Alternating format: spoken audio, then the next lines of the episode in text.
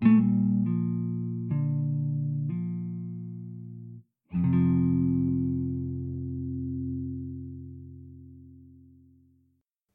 всем привет! С вами Аня Проворная, и вы слушаете подкаст «Эмоциональный интеллигент». Сегодня я хочу поговорить о том, как жить в очень неопределенном мире, как более эффективно справляться с тревогой, на что обращать внимание, а чего лучше слишком много не делать. У меня как-то постепенно аккумулировалось желание записать выпуск на эту тему. После целой череды консультаций с разными клиентами я заметила такую интересную особенность, которая сейчас ярко проявляется. Ко мне многие люди приходят и говорят, э, ну, как бы я был записан, поэтому я пришел, но так-то ты, конечно, ничем не поможешь, тут не до психотерапии, тут мир такой. И очевидно, что мир сейчас именно такой. И много чего происходит, и много объективных внешних событий, которые сильно влияют. Но желание записать выпуск все-таки накапливалось, потому что а, мне было очень радостно и интересно наблюдать за тем, как после консультации клиенты выходят с ощущением облегчения, с ощущением того, что у них есть силы и желание что-то продолжать делать, у них есть понимание, как что-то делать. А, поэтому хочется с вами некоторыми идеями поделиться, на которые я опираюсь. И давайте начнем с самой автоматической, простой, первые реакции, которые появляются у нас в ответ на какую-то внешнюю неопределенность. Вы можете как-то задать себе вопрос, ага, что я делаю, когда мне непонятно, что происходит и что будет дальше, и как вообще с этим справляться, и как жить, выживать а, и все прочее. Первая реакция, как правило, это какая-то попытка эту внешнюю неопределенность определить как бы странно это ни звучало. Чаще всего определение неопределенности сейчас выражается в прочтении новостей, а, просмотре всяких видео на YouTube, мнений, прогнозов, предсказаний, анализов. И в этом э, нет ничего плохого. Нормально пытаться как-то сформулировать для себя какую-то позицию, нормально пытаться разобраться в этом. И в целом стратегия прятания головы в песок, она как минимум не функциональна, потому что если ты не адаптируешься психологически, эмоционально к тому, что происходит, то в дальнейшем тебя точно догонит и будет хуже. Как правило, когда какие-то эмоции, какие-то процессы вовремя не проходят, потом приходится еще больше всего разгребать. Вот, э, просто функционально это плохая стратегия. Не буду вам какую-то свою там мораль навязывать в этом вопросе. Но в этих попытках определить внешнюю неопределенность есть э, и своя ловушка, в которую, видимо, многие люди попадают. В чем суть? Даже когда вы очень хорошо, очень много чего читаете, составляете какие-то свои мнения, разные источники, там вот это вот все, все равно до конца что-то определить не получается. Ну, как минимум, потому что все, блин, меняется. До конца создать какую-то понятную для себя устойчивую, структурированную картину не удается. И из-за этого вот это вот тяг еще немножко определить, еще немножко посмотреть, еще немножко там какие-то видео включить изучить, послушать и так далее, она, эта тяга остается. И человек часто попадает в такой замкнутый круг, где он просто уже читает не потому, что ну, необходимо как-то быть в контакте с тем, что происходит в той или иной мере, а, а потому что просто это способ успокоить тревогу, но тревога не успокаивается, кажется так, если тревога не успокоилась, нужно просто еще немножко почитать, еще вот это включить, еще вот эту вкладку открыть. И это замкнутый круг, который ни к чему не приводит. Поэтому с точки зрения вот этой стратегии моя общая рекомендация в том, что э, важно дозировать информацию, важно выделять себе какое-то конкретное время, конкретные источники, которым вы доверяете, и ставить здесь какие-то границы для себя, не превращать а, новости и там, не знаю, YouTube в какой-то парадоксальный, не особо работающий транквилизатор. И то, что я сейчас сказала, это важно, но, скорее всего, вы все это уже слышали, об этом много говорят, и хорошо, что об этом много говорят.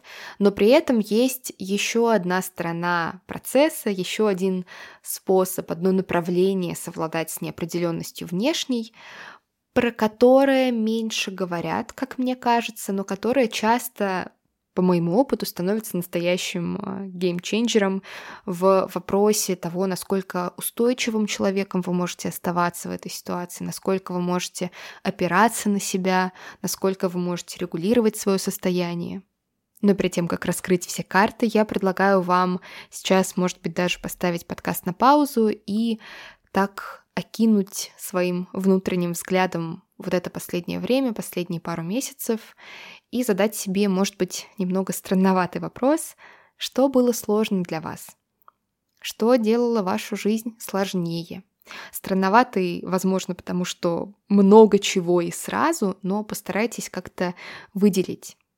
Помимо отношений с миром, что было сложным в отношениях с другими людьми, в отношениях с собой, что стало еще более сложным, чем раньше в мирное время. Дело в том, что здесь срабатывает простое правило, где тонко там рвется, и когда неопределенность внешне стала настолько значительной, ее стало так много в разных сферах, то те точки, где раньше была какая-то неопределенность внутренняя, где раньше не хватало какой-то внутренней опоры, они проваливаются. Например, раньше вроде жили не тужили, все нормально, но при этом было такое чувство, что как будто все время где-то нужно получать какое-то разрешение. Разрешение на то, чтобы чувствовать себя молодцом, на то, чтобы чувствовать себя уверенным, на то, чтобы сказать себе «я ценный». Как могло получаться это разрешение? Э, можно было как вариант э, херачить э, как не в себя на работе, вообще не понимая, зачем оно тебе, зачем так выкладываться, в чем эта ценность для тебя.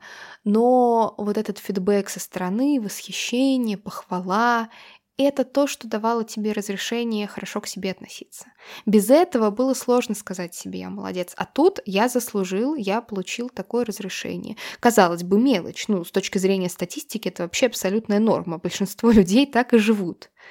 Но началась вот эта вся жесть, стало больше тревоги, больше неопределенности, и если раньше нужно было там хотя бы в каких-то более-менее локальных таких вопросах получать разрешение относительно, то теперь как будто бы нужно разрешение на то, чтобы вообще живым быть, на то, чтобы вообще продолжать жить.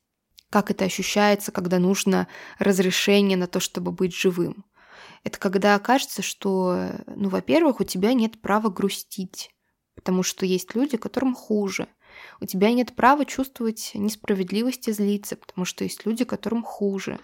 У тебя нет права заниматься какими-то своими а, заботами, какими-то своими проблемами, если они менее значимы, чем общемировые, потому что а, вообще да как ты смеешь, э, как ты можешь об этом думать, когда такое происходит. Более того, ты не имеешь права не только грустить, ты еще и не имеешь права радоваться, потому что как можно радоваться, когда в мире столько горя сейчас, как ты смеешь, ты вообще не человек, что ли? И здесь, чтобы получить какое-то разрешение, нужно всем запретам сразу соответствовать. Нужно быть хорошим по всем этим меркам. То есть не радоваться, не грустить, не жаловаться, не...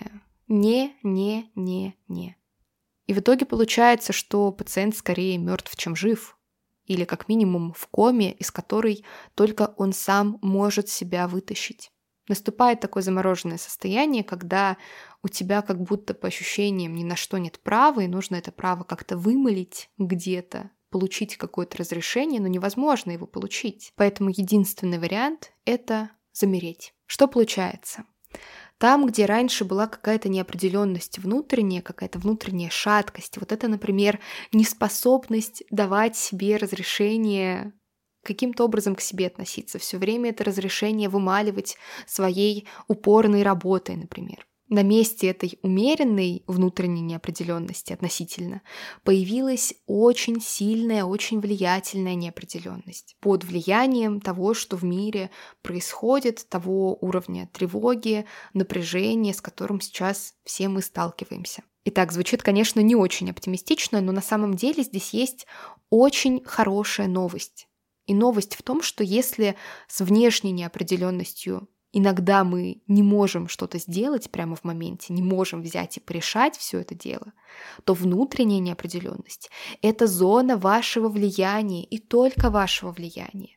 Здесь вы можете на месте вот этой шаткости, неуверенности построить какой-то крепкий, уверенный, сильный для себя оплот, который позволит, в частности, вам лучше проходить через эти сложные глобальные события. И это очень важно, очень важно чувствовать, что ты можешь на что-то влиять, потому что, опять, чувство беспомощности, оно имеет свойство полностью нас как-то охватывать, и тогда кажется, что вообще ничего от меня не зависит, я вообще никак ни на что абсолютно не способен повлиять, абсолютно все происходит со мной в жизни, я ничего самостоятельно сделать не могу, я никак ответить ничему не но это иллюзия. С вами была Аня Проворная, на сегодня это все.